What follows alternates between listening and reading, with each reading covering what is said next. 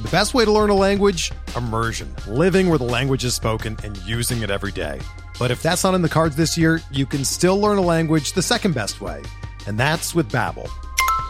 Be a better you in 2024 with Babbel, the science-backed language learning app that actually works. Don't pay hundreds of dollars for private tutors or waste hours on apps that don't really help you speak the language. Babbel's quick 10-minute lessons are handcrafted by over 200 language experts and help you start speaking a new language in as little as 3 weeks. Babbel's designed by real people for real conversations, and their tips and tools are approachable, accessible, rooted in real-life situations, and delivered with conversation-based teaching so you're ready to practice what you've learned in the real world. Here's a special limited-time deal for our listeners.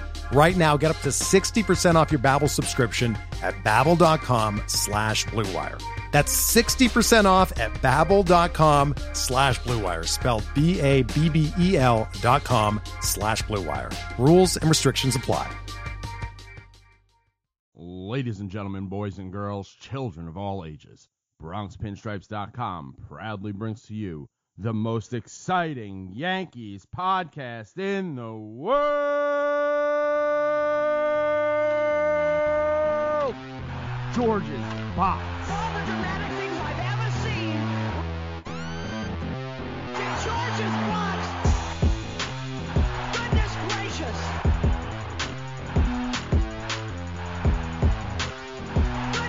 Box. Goodness gracious. Goodness gracious. Welcome back to George's Box. I'm JJ. I'm Nick. And it's a good day to be a Yankee fan, I guess.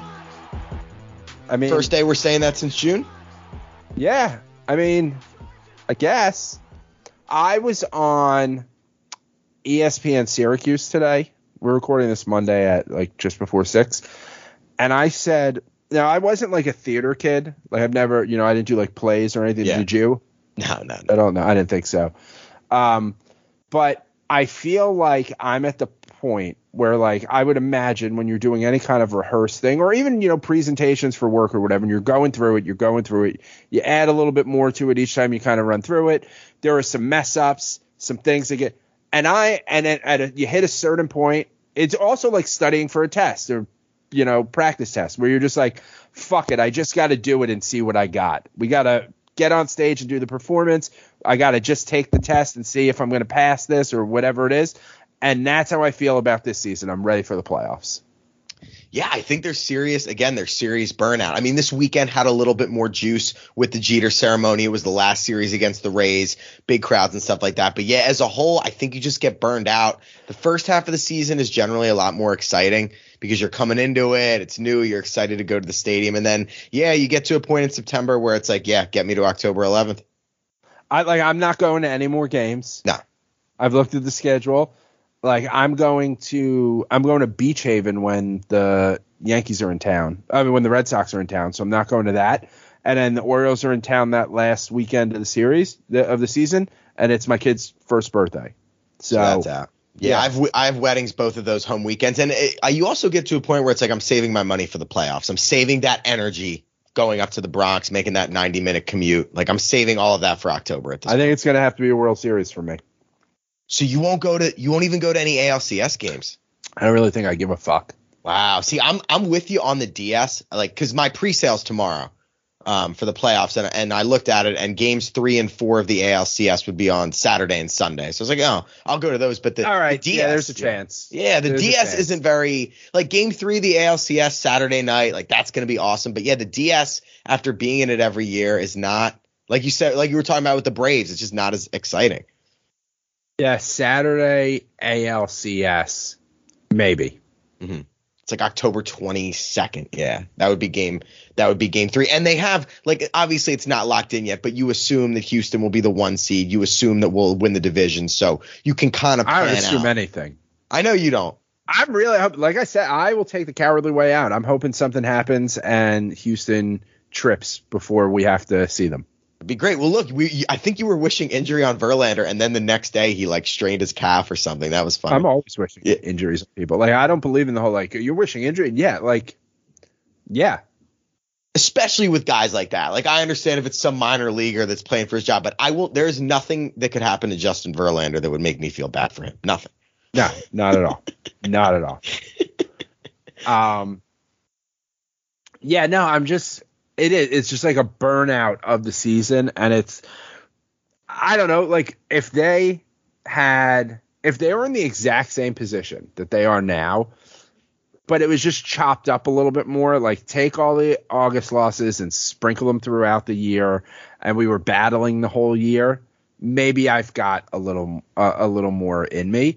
But just the way it was, we're just like, we're riding so high, we flew so close to the sun that we came tumbling down, and then like the resentment builds up, you know? It hits a point where it's like, I fucking hate some of you guys. It does, and I get to a point where if like I'm angry with them, I can't physically not watch, but what I do is I put them on my second TV, like my small TV with no sound. So I can still – I still know what's going on, but it's like I'll show you. Like I'm not as invested right now. Like, that's my coping mechanism. They can tell too. Oh, yeah. They definitely know. I don't know about you, but this – you know, once the lead got to 2.5 or 3 games, you know, the lowest it got to, it was starting to me to kind of feel like 2004, just that slow death of a collapse, just on a 3-month scale as opposed to 5 days or whatever. I don't know if that feeling crept into your head. I mean, it's I still have it out there. Like, if they lose this division, I'm done with sports. Wow. I think I honestly think if they were to lose this division, I would have to be like, this is the end of the podcast. Like, I'm not doing Yankee stuff anymore. Wow. Okay. So what if they lose the division, win the wild card round, win the DS, and go to the World Series? You will find me under my pool cover. Okay. Just drowning. You'll be dead before they get to the. Yeah, it's an abusive relationship. I can't, you know.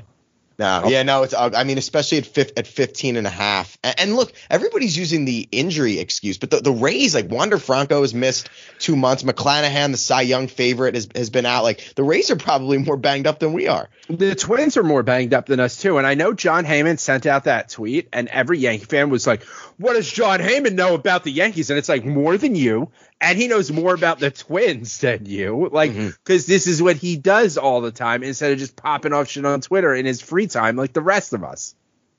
No, exactly. What did you think of the Twin series?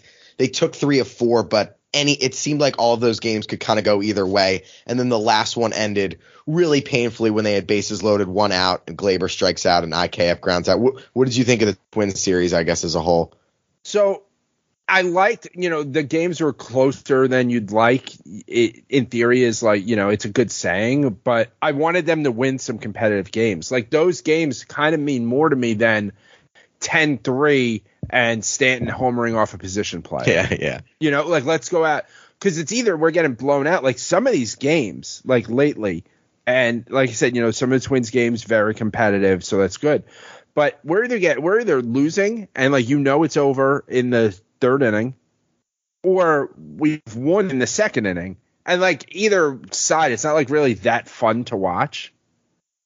If you're there, if the Yankees win 10-3 and you're there, it's great. You're slamming fucking beers. Like, you're in a, but if you're at home and your wife probably would rather you're doing something else. I have 2 kids, you know, it's just like, all right, I guess, you know, I don't have to pay as much attention. Yeah, exactly. I mean, Saturday, it was a beautiful day. We got back from the beach and we kind of had stuff to do. And I was like, oh, we'll do it after the Yankee game. And then they're up 7-0 in the 2nd. I'm like, well, we could probably get a jump on some of this stuff. Yeah. You know what I mean? But even like the game on Thursday was just like, no way Hicks doesn't hit into a double play there. And of course he doesn't hit into a double play. He hits a double that automatically walks Judge. And some of the umpiring in that game was really bad. Strike zone all over the place. But, like, that pitch Gleyber struck out. It's just, like, some of his at-bats. And I know the stats say that, like, people love to point out, like, oh, it seems like maybe he found it for September. I just find it. It's like Tanaka used to battle. Don't be without your stuff. I'm not asking you to hit 350 in the month of September. I'm asking you to hit 280 over the course of the season. Our standards have gotten so low. I mean, the guy hasn't – I know he had the 2 home runs yesterday, but his OBP is under 300. Like, he's been bad this season, objectively bad. When you have an OBP under 300, like, you are not good. And people take these, oh, but in the last 8 games he's hitting 350. And everybody was crying about the strike zone, and I get it. But, like, when you're not hustling, when you're not producing for the most part – I'm sorry, I'm not going to fight and give you the benefit of the doubt. Judge, when he gets those balls called at his feet and he's got 55 fucking home runs, then yeah, I'll give him the benefit of the doubt. But like, come on, guys. And so Gleyber's hitting 240 on the season. OBP 292. OPS 719. And people have talked, like I've seen the tweets of like, he's really turning on in September. And like, yeah, in the last 7 games, he does have 3 home runs, 241. So still the same with an on-base percentage of 333. So it's still this like great where, oh, he hit a couple of home runs in a game. Like he didn't hit 2 home runs in a 4-2 game. He hit 2 home runs when everybody's hitting home runs, when everybody's hitting. So he didn't like carry us to victory. I hope other people can get a little maybe like tricked into this of like, oh, wow, he has been looking good. Yes. And like, let's fucking trade him because we have 70 middle infielders. Yeah, no, I'd be all over. I'd be all over trading it. But yeah, people were kind of, I was getting attacked a little bit, like getting called a Gleyber hater. Like I like him a lot, but like he just hasn't been good for 3 years. And I'm just tired of the excuses for guys that. Same thing with like Donaldson. Like he hasn't been hustling. He hasn't been producing. Like, you know, I'm sorry, you don't deserve to get those calls, man. Like you don't get the benefit of the doubt at that point. Yeah, it's like the there's the old story of Ted Williams is batting. It was the pitch on the corner or, you know, borderline. The umpire calls it a ball. Catcher goes, that was a strike.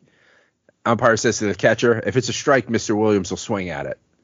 Like, you're not that, Gleyber. Yeah. So it's just like, you know, bases loaded. What, you know, protect the fucking lead. You know, no, I mean, protect the zone. Maybe you hit a fly ball that gets us 1 run, gets the winning run onto third base. But it's just some of the at-bats are just so unproductive. And I don't know. I think you are a Gleyber hater. You are probably the #1 non-Hispanic Gleyber fan. Yeah, I love him. I love his personality and stuff. Love him. Like, you love his dad. Yeah. He's just a nice guy. No, I do like him as a player, but when you watch, like Lou, we watch every game. You always have the stat of, oh, he's played more bad baseball than good baseball at this point, and we're at that point, and I think like the way that people justified again these shorts in the past 3.5 games, he's hitting 500, like you said, 240 on the season. So sick of that. Another guy sick of Aaron Hicks is cooked, right? I mean, he can't take the field. This is, I mean, the other night, what was that? Was that Friday night? That was Friday night. That was night. Yeah. Friday night, they should have put a sheet over him in the outfield, like a horse that broke its leg, and let Jeter do the needle. Like, what inning did Jeter leave that game? So Jamie actually mentioned that. She was like, they haven't showed him at all. Did he leave when the game started? Like, they didn't show him in a suite. They didn't show him anywhere after like the second inning. I think he left really early. He may have hit his kids there. Yeah. The game sucked. Yeah, no, I don't blame him. And that crowd was angry. And Boone said that part of the reason he pulled him was they were worried that basically he didn't say this, but basically fans would start throwing things at him. Well, I did see, like, you know, they made the announcement, like, don't throw anything on the field. And, like, I didn't see stuff get thrown on the field. So I think it was in the Twins game, somebody threw a ball at the Twins right fielder, but that was a couple of nights ago. But the thing about Hicks is, remember, he was in left field. Left field at Yankee Stadium, the fans are on top of you. Most of the time when he's in center field, right, you got Monument Park behind you. There's like that restaurant and stuff. So you're not the fans aren't as on top of you, but he was exposed. They were chanting Gallo at him. I mean, the fans they were chanting, like Michael K points out, they're chanting Gallo. And it's just, yo, Michael K is the realest one out there. Yeah. He is. Yeah. People forget, like, he is from the Bronx. He didn't fucking go to, like, he's not some guy from upstate or Connecticut or somewhere else and then went to Syracuse and, like, he's from the Bronx, went to Fordham. Gallo. Yeah. But it is bad when they have to make the don't throw anything on the field announcement. And no one has already thrown. Like, normally that comes because, like, someone threw something and they're like, hey, no more of that. They saw that play and were just like, guys, we know what you want to do. We want to do it too. Like, I just don't know how you can be – like, I remember one time I didn't hustle or I didn't chase after a ball or something, and my dad, like, wouldn't look at me for, like, a week. And I just never – like, in, like, Little League, like, how are you a major league outfielder? And oh, I thought the ball was foul. If you're not 100% sure, just pick the fucking ball up and throw it in. Like, absolutely inexcusable from a pro ball player. It was the Chuck Knobloch moment. Yes. I tweeted the picture of Chuck Knobloch, and I did wonder, like, how many people are even going to get that?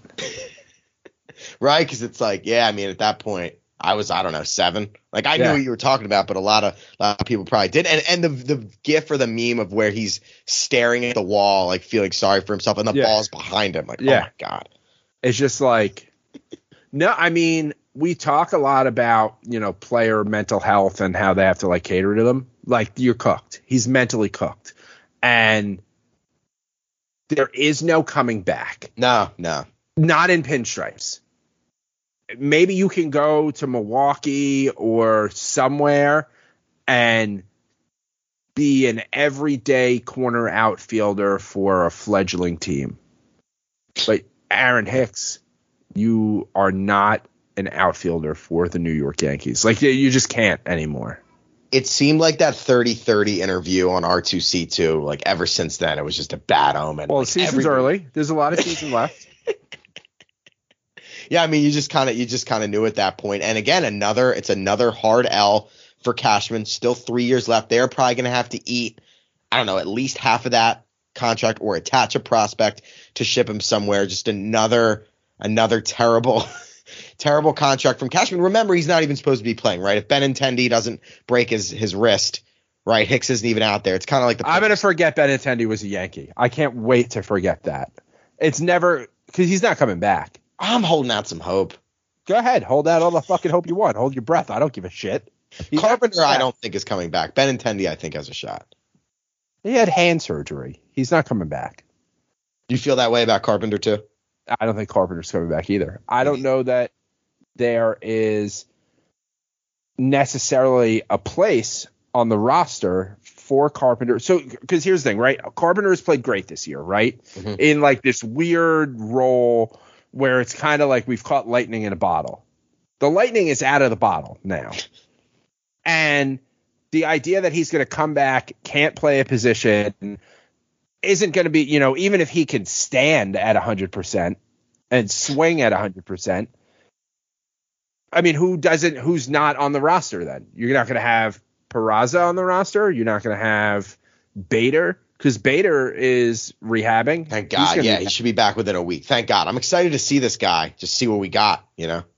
Yeah, I mean, maybe there's the last spot for Carpenter, but, like, I don't know, would you rather Carpenter coming off this foot injury, probably not getting any regular season games in, or Andujar? Dude, I think I would take my chances with Carpenter. Here's the other thing. There may be a spot for him, too, because DJ doesn't have a big toe and Rizzo's back is really messed up. I mean, those are two infielders right there that we like. The infield right now to me is so up in the air with these injuries. And DJ has – and I'm a big DJ backer. He has looked like a corpse. I mean, he hasn't hit a ball to the outfield. I know he's on the IL now, but whatever happened to that toe sapped all of his strength and power. He is – you know, there are guys who get their big contract and then it's just like they don't give a shit anymore. I think, hey, it's just fallen off a cliff. Like, it has just disappeared. The groin, like, last year, now this. Like, got zapped by the Monstars. He didn't. I mean, through July, he was like 280, 285. He's had a couple of big home runs. Like, he was solid until this toe thing, and it seemed to have really derailed him. And he's also a guy that will always try to play through it, as opposed to, like, a guy like Stanton kind of just will immediately go on the IL. Everybody has different tolerances, and he tried it, and clearly it failed. They said next week for him to come back. Yeah, it'll be interesting. I mean, I'd be open to seeing a little bit of Donaldson at first base. He hasn't played first base in, like, a decade. Interesting. Donaldson at first base. I don't know. His defense has been really good at third. Who are you putting at third? Like IKF and then Peraza at short? Yeah. Okay. That could work. Donaldson had a couple of hits on Saturday coming back with that dad strength. If he could, you know, be nice if he shows up. He said, like, you know, a couple days away helps. You know, it's like another – it's, you know, almost like an all-star break where you're not dwelling on the fact that you're not an all-star. Yeah. He's got to stop pimping those 310-foot fly balls too. Like that shit's embarrassing. Like Saturday, like dude, unless you're hitting the ball 430 feet and you know it's gone, don't pimp it. They all need to just stop pimping everything. Yeah. Just everyone like nose to the grindstone. And that is, you know, part of, I know Rizzo's, you know, in the dugout, but you know, it's part of having, you look to Donaldson, you know, I talked about him as a veteran presence. You look at Rizzo as a veteran presence, and it's tough when they can't do it through action because either they're not performing well or they just, you know, they physically can't play. But like a lot of these young guys, I mean, they're stepping up, they're having fun, they're making the shot, but I don't know that, I don't know. Do you see World Series champions Peraza, Cabrera, you know, in the lineup? No, not at all. You know, that's just not the team. You worry about it's happened. I mean, there's a lot of recency bias from like 2019, especially. I feel like we're just like when the lights shine the brightest, we just fucking wilt. Yeah, or I mean, this whole group, this entire group, really. 2018, last year in the wild card game, they wilted. So yeah, I mean, it's very fair. And again, they've done nothing this season to make me think they can beat Houston again. But again, look, sometimes you get lucky, you freak play, something like that could maybe win. I don't know who's going to play left field in the playoffs. They're not going to put Stanton there. Judge has never played left. Bader's going to be in center. You really don't want Hicks out there. Benintendi might not be back. They don't really have a left field. Well, Benintendi's – so let's just go off the idea that Benintendi's not back. Yeah. I think Bader is your starting center fielder. Yes, done. Judge is in right field. Okay. And Cabrera's in left. Okay, you're going Cabrera. I mean, at this point, you've got – I'd rather have Cabrera than Andujar. Andujar's played some better defense, but – if you're in the position where we've got all these injuries and we can't rely on Hicks and, you know, Benintendi's not back, fucking play it with the kid who's got like the most outfield assists in baseball since he's got a rocket. Guy's got a rocket. Like just like that's when you just have to say, all right, this kid has played. He's learning to play the outfield at the major league level. I personally think unless you have been a right fielder for 10 years at the major league level, it's not hard to make the switch from right to left. Shouldn't be, but again, Yankee Stadium, it's like the smallest right field and the biggest left field, so there is a little bit more discrepancy at our park. Than you've got Bader. That's true. So you have Bader play. You know, he's apparently the best defensive center fielder. You've got Judge, who in terms of coverage, one of the best defensive right fielders. Yep. So you could shift that coverage a little bit. And then you've got your, hey, you know, we've got our MVP. You've got the guy who's just, you know, supposed to come out here and hit in the high twos and maybe steal some bases, but play some great defense. And then you've got your lotto ticket. You've got your scratch off. And like, let's see, is it $1,000 a week for life? Who knows? He's got some spunk. I know he's only hitting 200, but he's got some spunk. He's got a rocket arm, plays hard. He had that walk-off hit last week. I like Cabrera. Yeah, he wants to be there. Yeah, I mean, and at a certain point, like that's what it just comes down to. Like, who the fuck wants to be here now? Yeah, no, for sure. We got a lot of guys rehabbing in Somerset. Yeah, everybody's in Somerset. Like, who is – and you know what? I feel like – because you hear about when guys rehab. Like, you heard about, like, Scherzer, like, got everybody AirPods or whatever. Yeah. And you're at a minimum, like you're supposed to pick up the caterer. I think whether, even if you're like a Harrison Bader, you know, you're still a major leaguer. You're still making $1 million this year. Like you're supposed to pick up the tab for Outback or, you know, whatever the fuck they have, you know, in the area. I feel like Chapman's probably still like, so we'll split this equally. Like I could see him going either way. I could see him that or buying everybody like Rolexes. No, on the way out. No. Because he doesn't have any more left on his contract. Right. If he had like his contract, hell yeah, everybody gets a pack of Marlboros. But no, he's probably fucking, oh, I left my wallet in the car. No, I'm not. What about Britton? You think he's generous? Union guy? Yeah. Yes. Yeah, so so it's Britton, Bader, Chapman. I don't think it's Scherzer. Like Scherzer has a quadrillion dollars, so it's like, yeah, you know, do that over the top thing because he's, you know, who, you know, he's going to be there for a few years. But yeah, no, I think like Britton's picking up, you know, again, steak it out back. I'm sure. A nice Somerset restaurant. Britton, dude, I'm Britton's been down there for like a month. He's had like 5 or 6 appearances already. Like when are we going to see him? I think they're just like not in a rush. Just like Weird. Make sure he's right, because you need him to be right. If he's not right, then, you know, it's all for nothing. I guess, but at the same point, he's going to be a free agent. Like, how much do they really? I know they want him right for the playoffs. They want to win the World Series. So, you know, you get him up. I still think he probably has like another week. Most guys don't go on month-long rehab assignments, though. It's bizarre. You don't really see that, especially a reliever. But most guys aren't trying to come back from another Tommy John in a year. Yeah. Yeah, he got it exactly a year ago. No, yeah, I mean, if him and Bader can come back within the week, like they just need some boosts. Rizzo, I think he's eligible to come off tomorrow. I want to say Tuesday. I have no idea what's going on with Rizzo. Weird. He's like, I got a headache, my back, I'm hanging out on the West Coast. Like, it's been a tough one to keep track of. Yeah, well, he had the epidural, which led to a headache, and then he had some sort of bleeding or blood problem from the epidural as well. It's tough with him and DJ both out, and they just legit have nobody to play first base. Like, fucking Marwin Gonzalez is playing first base. Like, that's embarrassing. Yeah, and we've got – so I just looked up Britton real quick. He's got 1 inning in Somerset and 1 inning in Scranton. When was he in Scranton? Are you looking at this year? Yeah. He's done – he's had at least 3 or 4 appearances. He had 3 appearances in Tampa. Oh, Tampa. Okay. Where he had a 3.86 ERA, 2 in the third innings. He's got 1 appearance in Somerset, 1 inning, no runs. One appearance in AAA, 1 inning, no runs. All right, so five outings. I mean, at this point, yeah, a couple more and yeah, no hits in single A or double A either. So, yeah, I say give him another. Give him 2 more outings, and you know, and let's see what we got. Throw him out there in a 6th inning or something. Bullpen is so up in the air between him and Chapman on the IL. We still don't know if Holmes is going to be back to himself. Loizaga has been good, but he wasn't good in the first half. Like, Boone has no idea who's pitching what inning on any day. The redhead's just tweeting out emojis.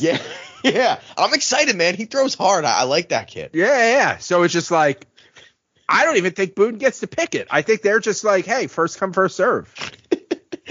Whoever gets out to the bullpen first gets to go in first. Just Wandy Peralta and the boys. He's been the only really – I feel like he's the only one of them that hasn't been on the IL this year. He's been the number one consistent. And his face just consistently looks like, you're probably wondering how I got here. He looks like a Castro's rehabbing too. Miguel Castro. I completely forgot he was on the team, I'll be honest. Yeah. The only recognizable thing is the huge like dips that he puts in. But yeah, no, we're five and a half up. We can breathe a little bit. I did think, like, I know you said they were kind of boring, but I mean, those were 2 massive wins, especially after the Jeter night. Yeah. They're huge. I mean, they lost that Friday game and it's down to 3.5. And I'm just like, we're fucked. Yeah, we are fucked. Listen, we were going to be sitting here talking with a 1.5 game lead and a noose around my neck. It would have been ugly, yeah. Especially after I did not expect them to win Saturday or Sunday. After Friday night, I thought they were going to get swept for sure. Yeah, I put on the Saturday game and was just like, it was like that Grand Theft Auto meme, like, oh shit, here we go again. Yeah. Because it was also like my wife went to New York on Saturday. So me and the girls drove her to Wilmington to the train station. Okay. Yep. And then we went to some like small – we were trying to go to a park, and there was just a parade in the way. So it was like, fuck it. Park, we'll go to the parade. So I'm there with one in a stroller. You know, my toddler is just – they're throwing candy, you know, from fire truck. She's loving it. We check that out. And I'm like, all right, now we go home. Now it's nap time. I put everyone down. I sit down and just like, ah, shit, here we go again. And then we busted open. And I was just like, damn, I don't even have to, like, I'm going to be happy around my kids later. Good for them. Yeah. Happy for them. And then Sunday, you get a rain delay. I mean, if you looked at the forecast, I didn't think they were going to play. It basically said 80% all day. Yeah, no, but no mutual off days. Right. So they would have stayed there all night to get that in. And I don't know if you know this. If it were to get rained out, they would have only played the game if we finished a game behind the Rays, essentially. Yes. If it would have mattered. So I'm glad it didn't come to that point. And we have the tiebreaker with them. So if we finish tied with the Rays, we're good. Yeah. Yeah. So yeah, no, I thought they were I knew they were gonna get it in. I didn't think it was gonna be a full game. I was just like, oh, we're playing, and they even talked about it on the broadcast, like, are they playing for like a 5-inning win here? Which I think maybe they were. It felt like at times it felt like the Rays were playing for a 5-inning loss. Yeah. Like when they were down, they were just like, all right, let's just fucking get this over with and get on the plane to wherever we have to go. They were ready to go home and watch the 4:00 football games. I was impressed that 35,000 people stuck around. 2-hour rain delay on a football Sunday. That was 9/11. Like there is no, like in New York. I mean, 9/11 is, well, this is going to sound bad. 9/11 is a nightmare of trying to navigate New York in general, because there's so many things going on. That even just trying to, you know, you think as they plan things, they factor all the things going on in the city. So it's like, oh, the Yankees are playing. There's stuff going down, you know, at the World Trade Center. Kamala Harris is in town. Like, you got the vice president. Yeah. You've got other dignitaries. All this stuff going on that, like, some rain throws off one of those. And if you're going to that one, it's like, well, I'm probably all jammed up. So I would have been out of there in a second. Yeah, no, people stuck around. I didn't think – I mean, we always talk about this, like that first Sunday of football, they always have trouble with crowds. But people stuck around. We're driven by the search for better. But when it comes to hiring, the best way to search for a candidate isn't to search at all. Don't search, match with Indeed.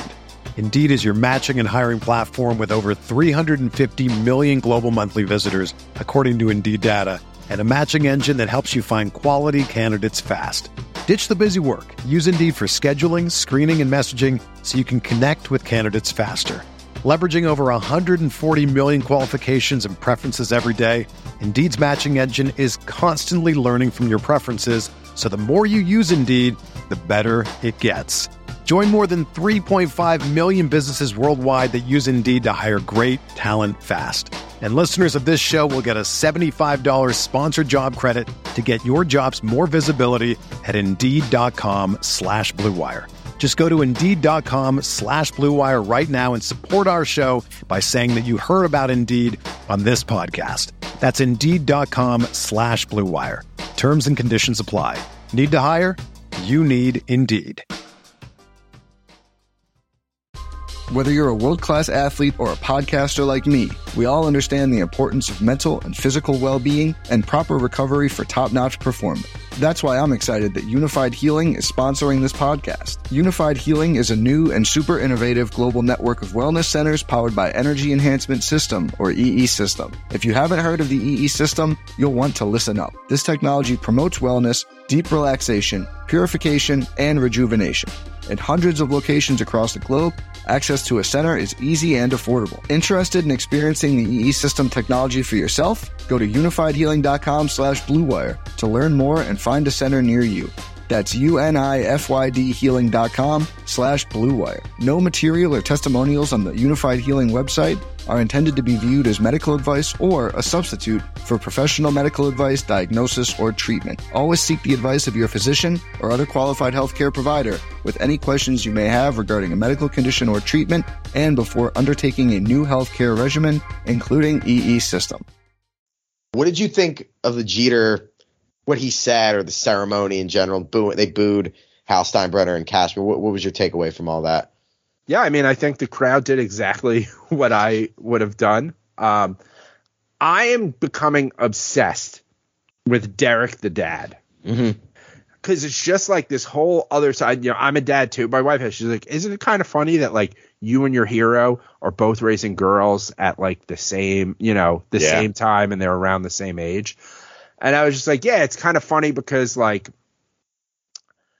I don't know. Like, did you see the video of them in the car going in? Yeah, with the ice cream, and then she, the one, I think the oldest daughter was like badgering him while he was talking. That was hilarious. I don't want to go on the field. He's, you want to go on the field? I don't want to break my leg like you did. I was just like, this is amazing. I love this little girl. Like Lorne Michaels, get her in the cast on SNL.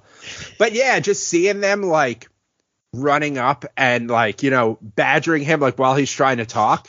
It was very humanizing, which I think after the documentary, The Captain, I think there was a little bit, and you brought it up, a little bit of a bad taste in your mouth of like, he could have done more. Maybe we could have won more if he had just, like, been a human and not a robot and whatever. Yes. And then you saw that human side of him. That was really cool. A-Rod right back to being a loser by posting that picture of him in a tux all dressed up with nowhere to go. He was so bitter. Like, what a fucking loser move. Yeah, I mean, I thought it was cool. It's cool to see, you know, some of the guys there. It's always, like, interesting to see how they, you know, who gets to be there. Yes. Like, if he didn't die, Gerald Williams would be there, and I'd still be like, what the fuck is Gerald Williams doing there? I thought it was interesting. So normally, I don't know if you noticed this. Usually this is homegrown only. Like, no free agents come to this. And CC was at this one. I thought that was, like, that was the first time I'd seen a free agent signing at one of these. Usually it's homegrown boys only. Well, I think CC plays, you know, he has a role within the organization going forward. It's good to keep him close. Derek Jeter is biracial. They, you know, he talked about being black for the first time in The Captain. CC's a black ace. He's a big part of the, you know, just inner city outreach or the RBI program. He's local. He probably would have been at the game anyway. You know, he would have been there anyway. So I like to see that because it does kind of give you that hope. Like, when you see the guys there and you see Posada there, and I don't know if he still works for the Marlins, and you see Tino there, and I know everybody goes, like, I saw the tweets, so, like, how about this? Jeter's the owner. And it's like, all right, well, now you're fucking stupid. But it just goes down to, like, Pettit's the pitch, or Cohen's the pitching coach. Tino's the hitting coach. And it's just like, I don't know if any, I mean, Tino was a hitting coach for 20 minutes and got fired at the major league level. So yes, I don't know that that's necessarily what, you know, what we need right now, but bringing some of the guys, like, back into the fold, I think is a good move for fans, because now the fans who have more disposable income are, and want to bring their families to the game, you know, guys like us, we want to see those guys. We want them to be involved. Yeah, no, for sure. And I added some extra juice to the crowd. I mean, the Friday night crowds are always the, you know, the loudest, but it definitely added some juice. I think CC, like, I just think he's so cool and so well liked that he can break all of those rules. Like, he can break the homegrown only rule, their unofficial rule that they have. It seems like he just gets it. And I think he will be the next ceremony that they do, right? It's got to be CC. I guess. Yeah, I mean, I'm not going to care too much about that, but no. Yeah, you know. Andrew was joking about Gardner yesterday. I was filling in for Scott yesterday, and Andrew made the joke of Brett Gardner Day. Yeah, I saw that. I retweeted that. Congratulations. It's always fun to go there and chat up, Andrew. I haven't done it in a few years. But, yeah, no, I mean, no, Gardner can't have – like, someone goes, well, he was there for that long. Shouldn't he get – I've had people on Twitter go, shouldn't he get there? Go, oh, I thought he got millions of dollars for several years. I thought that was – more than enough. Every 2 weeks direct deposit. No, yeah. And, dude, like you said, they pretty much pumped them all out. Like, Posada and Pettit were in 15. Jeter was in 17. They just did O'Neill. They did Tino. There's really nobody left. Like, no one left. They should do some unretirement ceremonies. That'd be great. That'd be fun. Goose Gossage. Don't even say who it's going to be. Just have everyone come out. We're unretiring a number. Yeah, you don't need the player there. You and then you line up all the young players, right, behind home plate, all the guys whose numbers are in the 90s that we keep calling up, and then you just lower the jersey. Like, someone comes out, right? Oh, man, this is going to be beautiful. So you got someone on top of the restaurant, right, in center field. Yeah. And then you've got someone at the wall where they've got all the numbers, like, painted on. Yeah. And someone comes out with a big paint roller. And then they play, like, dramatic music, and you don't know who it's going to be. And then they're like, oh, shit, Goose Gossage. Like, and then the person above the restaurant with a fishing line puts out a jersey. And then whichever players think, like, oh, I want to be that number, you know, or when they do Reggie, like, I want to be 44. Now you got Peraza and Cabrera sprinting out there like the beginning of an XFL game to try to get the number. That's entertainment right there. Yeah, yeah, that'd be great. That'd be great. Our who wants it? Number 44, Tim LaCastro, the fastest guy in baseball. I wouldn't mind unretiring Reggie for the Houston stuff. Fuck him. I wouldn't mind unretiring because he wasn't here long enough. Yeah, no, I know, and I know we've done that already. Stanton homered off the position player, then he homered again on Sunday. Weird year for him. First half, he hit a lot of home runs, but he did not have all of his hits were home runs. He had 30 hits and they were all homers. Is he gonna? I mean, we could really use him going on one of his monster 2-week stretches here. Do you think that's coming, or do you think these are a couple of fluky swings? I liked whenever I see him go opposite field. Now he went with the real home run. It was more down the right field line. When he gets into that right center, that's when he's seeing the ball like to all parts of the field, and that means he's locked in and he's dangerous. So it'll be interesting to see for this Fenway series too, because there's a lot of field out there too. Yes. So even if it's not gone, you could run around. But I don't really want him running that much. Of course, that's the thing. Like, don't start getting base hits now. Just do the home run or nothing thing to a certain extent. But like that's what we need, and to see that is encouraging. And to a certain extent, now I'm not like, oh, fucking World Series back on because he, homered off a backup catcher or whatever. But to a certain extent, when we see a position player pitching, I want to see my guys just fucking mash a billion home runs. Like, do that. Go out there and punish them. Yeah, no, they're going to do it. And like you said, that it still counts. Like, if he would have struck out, that would have counted too. I really like that quote. Like, your job is to go up and try and get a hit. Doesn't matter who's pitching. Did you see Cody Clemens strike out Ohtani? I did.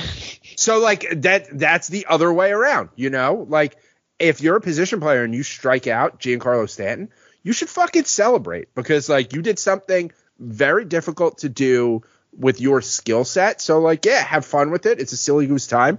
The same time, they should be trying to hit the ball to the Grand Concourse when some backup catchers in there. And that would be a huge spark. If you remember last year, this is about when he went on that torrid stretch that continued into the wild card game. It was like mid-September. So if he can get back going, take some pressure off Judge. Judge going to get 60? I think so. It will. He's at 55 right now, right? Yeah, they're not pitching to him at all. So that's going to be the issue, is that they're not pitching to him. And I was trying to explain to my wife that like he's not chasing a real record. Like, because there are going to be people who, like, if he hits 62, they'll be like, is that the biggest clean season? Or they keep trying to – they show it on Yes, where they're like, he's chasing the AL home run record. Yes. I'm surprised. Like, though it's so corny the way they say it, I'm surprised that it hasn't turned into, like, the AL home run record sponsored by Camping World or, like, something like that, the way they're, like, jamming it down our throats.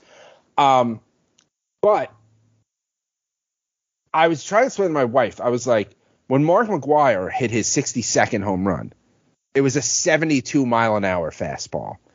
71 for Bonds was like a 76-mile-an-hour, like, just floating slider. There are guys who try to get in the record books on the other end of things. Yes. And Judge does not have that. So he's not going to get some of those gimme, like, I want to be a part of history. And, I don't think the Red Sox are going to lay down for us. I think like they'd like to ruin some of our shit. The Brewers are still competing. Like, they're 2 games out of a playoff spot. So it's not guys trying to find their thing. I think MLB.com had it. The 161 boys had shared it. Something like when Babe Ruth did it, he did it off like 60 pitchers. Wow. Like, he all season. I mean, that's all he faced. Where Judge has faced like 270 pitchers this year. That's nuts. So it's just like there's so much more specialization, expanded rosters in September. Maybe he's going to face some guys who are getting call-ups, so like they're not that good. They want to prove themselves, but they also have control problems. I don't really care where the fuck he ends up, unless they're handing him a trophy in center field at the end of this. I don't give a fuck if he hits 75 home runs. I want him to get 60. I think it'd be cool. The other thing, though, right now that's hurting him, I mean, the other night he had, IKF and Hicks hitting behind him. I mean, Babe Ruth had Lou Gehrig hitting behind him. I don't know who Bonds and McGwire had specifically, but recently he's had no protection. I mean, I can't blame the other managers for walking him if fucking Hicks is on deck. Like, yeah. No, I mean, it's just, with Stanton back, helps. Like, maybe it helps some, but yeah, IKF hit that grand slam and he bats cleanup. Dude, some of those lineups this week with before before Stan was back, where it was like, I'm just like, who the fuck is on this team? Like, what the fuck is it? Who is Ronald Guzman? Like, dude, that guy sucked. Oh my God, he got cut so fast. We've had so many just like fucking random weird ass first basemen over the time. And I'll tell you, we were up, 10-3 on Sunday, and I still expected Choi in the ninth inning to a 7-run home run. I'm so fucking terrified of him. He kills us. We got off day Monday, 2 in Boston, off day Thursday, 3 in Milwaukee. I guess Cole, they haven't announced starters. I assume Cole's going to pitch on Tuesday. Yeah, I guess. Right? And then I don't even know who. I guess Wednesday or Thursday would maybe be Tyone or. Yeah, I feel like they have an opportunity to kind of shuffle because you got to start to get your rotation in order for the playoffs. Yeah, and I mean 2 off days in 4 days is the perfect. That's probably the last shot to do it. They have a shit ton of off days coming up. Like they've got 2 this week. They've got 1 next week. Like when they were playing all these like 20-something game stretches in a row, could have used some of these off days, but maybe they're built in to help, reset things. And, you like to think that when it hits the last week of the season, I don't know, maybe we throw Clark Schmidt a start here and there, just give guys some rest. Yeah, I haven't seen him. He hasn't pitched in a little bit. I guess his last start was it in the Trop? Who? Schmidt. Did he pitch against the Twins? No, I don't think so. Okay. Yeah, it was against. No, I mean, it's weird because they have an off day next Monday. At this point, just win 2 out of every 3 or 3 out of every 5. Again, we can just run out the clock. The Rays have 6 games against Houston, and I think they play the Blue Jays 9 times. Like, our schedule is easier. Just take care of business. We're running out the clock here. Yeah, exactly. It was we got 3 or 4 from Minnesota, 2 out of 3 there. I mean, go up to Boston, and I'd like you to get both. But you get a split, I'm not going to be terribly upset. But there you do hit a point. It's probably next week where it's like we really need to see. I was talking, like I said, when I was talking to the ESPN guys today, they were just like, what do you need from this team right now? And to me, it's what I've been saying all season, and we had it for a little bit. I want these guys to be able to show up, know who's going to be suiting up next to them, where they're going to be batting, and what position they're going to be playing with some kind of consistency. And a consistent lineup. Like, I like this Judge 1, Stanton 2 thing. Keep riding that out. I like Boone's quote where he said, I want 2 wrecking balls to start. Like, I like that. I like those 2 guys, 1, 2. Yeah. No, I mean, there's things that we found in the mix that are good, but it's just we need the consistency. Like, I think to a certain extent, like, we got to find out, like, what is up with Rizzo? What is up with DJ? And, like, DJ is, like, a career, like, 700 hitter, but he's batting 280 right now, and he's looked ugly lately, and no one's come and taken his job. But there is a, like, play the hot hand part of the postseason. We just don't have enough hot hands for more than the last 2 days. Yeah, we're not going to know. We won't know till the last week of the regular season who's going to be in, who's going to be out. But, yeah, the next 12 games are all against Boston, Milwaukee, and Pittsburgh. It's very doable. Then they get another Orioles series and the Rangers. The hardest games they have left are probably those 3 in Toronto in 2 weeks. So, yeah, not a brutal schedule. We've made it through the hard part, which is kind of cool. The thing that will be interesting is because I'm kind of cheering for them. Like, yeah. I hope the Orioles get they've fallen out of it a little bit. I think they're like 5 games out of the last wild card spot. I'd like, when we play them at the end of the season, for those games to mean something for them. Fuck the Orioles. I don't have any. They're America's team. No, they're not.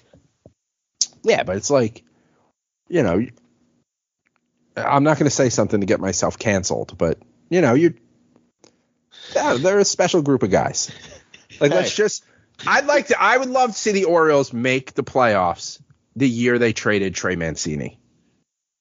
I get that, but I got ejected from that stadium for underage drinking, so I will never have any. I will never, like, when they were losing 120 games a year, I didn't feel bad at all. I already booked for next year my hotel. That was wild. Why? It was like next July. Day the schedule came out. I'm ready. Do you want to do a little? I know this is not that relevant, but 2023 schedule. Couple interesting. Now that we play every team, we got a weekend in Denver. We got a weekend in Pittsburgh. There's so I might go to Denver. Ooh, okay. I could have some interest there. My sister lives in Denver. So she's thinking about moving, so I'm waiting to see like what that is.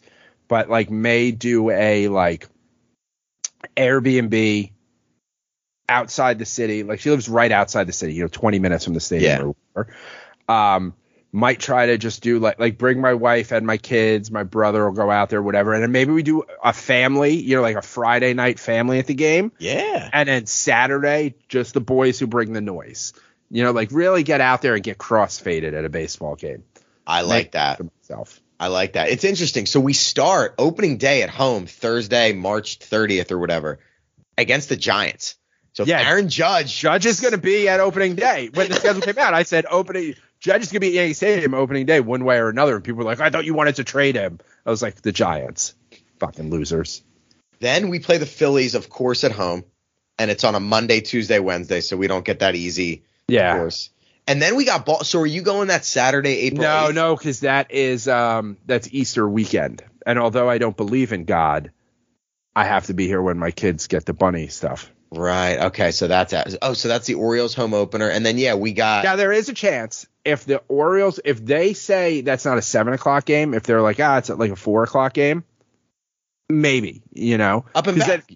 Well, because then even I could drink and take the train. There aren't trains, like there's not like an 11 p.m. train I can get out of Baltimore. Oh, yeah. So you could go Amtrak. Would you go to Wilmington? Yeah, I just go from Wilmington. It's like an hour. It's nothing. Yeah, fucking have my wife drop me off, have a couple beers on the train, have a great time, go down there, silly, take an Uber back. Because you're close. Yeah, I forget because you're south, so that'd be easy for you. We're at L.A. Dodgers for a juicy week. There's a lot of juicy weekend series. Why do we keep going to fucking L.A.? When was the last time the Dodgers played in New York? Maybe like 2016, 2017. Yeah, that is bizarre. We just went there twice. Because like if we're going to go there, like we get San Diego at home. I'd rather go to San Diego. That's a trip I might take. Yeah, my buddy lives out there. I was disappointed when I saw that was away. It's weird like playing every team. Like how many times do we play the Red Sox or the Blue Jays? It's like, down to like – it's like 13. That's weird. 19, yeah. It's weird. Do you like the new – I think you said you liked it, right? Yeah, I like the idea of seeing more teams. I mean, to a certain extent, like I'd be fine getting rid of the leagues. Oh, just freeballing it. Just go conference style. Ooh, okay. And at Pittsburgh, September weekend, like this year, I feel like this year all of the good road trips were during the week. I feel like next year we have a lot of juicy weekends. Well, it's like what's a good road? Like Pittsburgh is not like a sick place to go in general, you know. But I'd go see a baseball game there. It's a great stadium. I mean, even like we in May next year, we're at Cincinnati. I've heard that stadium is like very underrated and cool. And it's like it's a cheap city. It's a quick flight.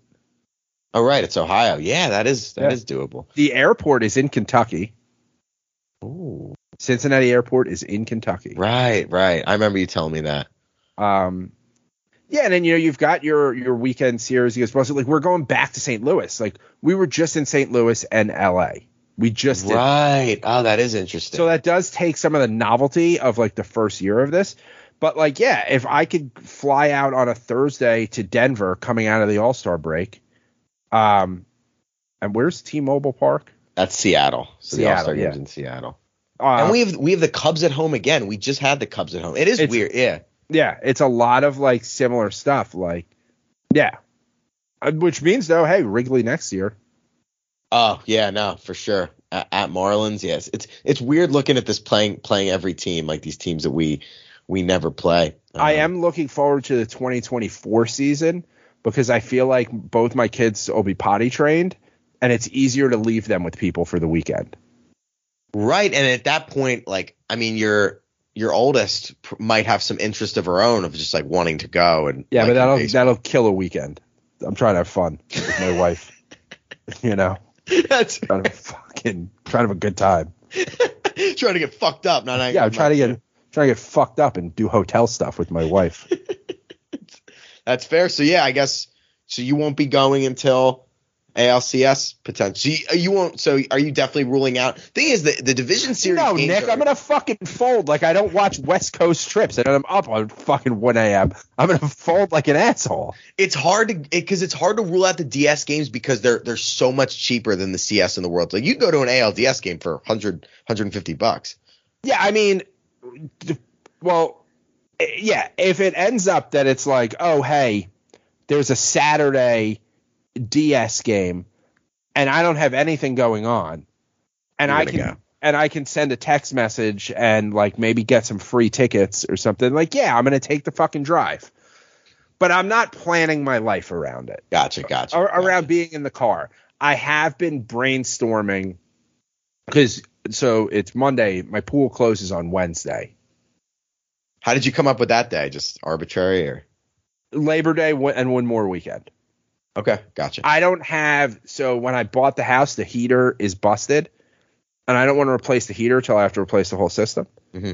And so it is like cooling off the water temperature. So I don't know, I'm just not – it's already $1 billion to run the pool. Like my electric bill is $700 a month. So that if I added on another $700 for gas to heat it. Every month? I guess it doesn't matter if you're not using it. You just have to – you pay that every month. So, no, so that's the thing is this heater's busted. New heaters, you can route around the heater and turn it off. Okay. I know you can turn it off. The water still goes through it, but it's not as great for the system, whatever. But it would still be like I would pay $700 a month and I'd go in it every day. Mm-hmm. So I've been brainstorming now for my deck. I'm going to move some patio furniture that I don't need. You know, some things are moving around. For like an outdoor like setup to watch some games. Nice, that's the best, dude. That's my favorite. That's my favorite. Yeah, we're at the Marlins again. Like that fucking sucks. We're at the Braves. Interesting going to Miami. The Braves on a weekday sucks. A weekend at the Atlanta Stadium. That's a nice stadium. I've heard really good things. There's a hotel right outside of it. Like you could go with your family and be like, oh. One day we're not going to get tickets. We're just going to hang out by the pool, and you're watching the game. And apparently there's a million restaurants and bars. Like they literally built a town. There. Yeah, it's really cool. I went by myself in 2019. Right. Okay, I remember you. Telling me that. Then we got Houston on a weekend. People will be. We got to stop booing Altuve and fucking these guys are. Correa hit 2 more home runs against us. Channing cheater. It's clearly not helping, guys. So cut that shit out. And I'm not going to Houston. Yeah, no, I know you're over it. What do you think? 3-2 this week. You'll take that with the 5. Yeah, games? I'll take anything that's above 500 for this week. But then after that, I need just like show me what you're going to do in the playoffs. Yeah, no, we're getting down to it. Be nice to have that wild card weekend off and just not have to sweat it. Get some guys healthy. I mean, they need to rest a little bit. So hopefully that last Rangers series, if like that doubleheader, the last day of the season, hopefully they can just rest for that, and that doesn't matter. Yeah, I mean, I'm hoping that that's where we can have some of the silly fun that we used to have, where like you let guys manage the team. Yes, Bernie. Remember Bernie used to manage? Yeah, you used to let like some veteran would get to manage the team. So like, let's go out there and do that. That'll be fun instead of fucking, sweating out, other scores. You got anything else? No, that's all I got. I'm gonna go put my kids to bed. All right. Well, enjoy the games this week. Yeah, you can follow Nick on Twitter at @nkirbynyy. Follow me at JJ from the Bronx. Yeah, we'll have to look at like what the playoff schedule looks like, because even we have like a road weekend. Like maybe you and Jamie come out here. Yeah. I mean, it's a little bit of a drive for you. We moved to opposite sides of Philadelphia. Right. I got kids here to play with. We got I'll do an outdoor setup or whatever. We'll have a good time. Yeah, for a road. Yeah, no, that would work for a road game. So yeah, and then we'll talk offline about going to ALCS games. Yeah, and hey, if we don't see you at any of these games, we'll see you at the parade.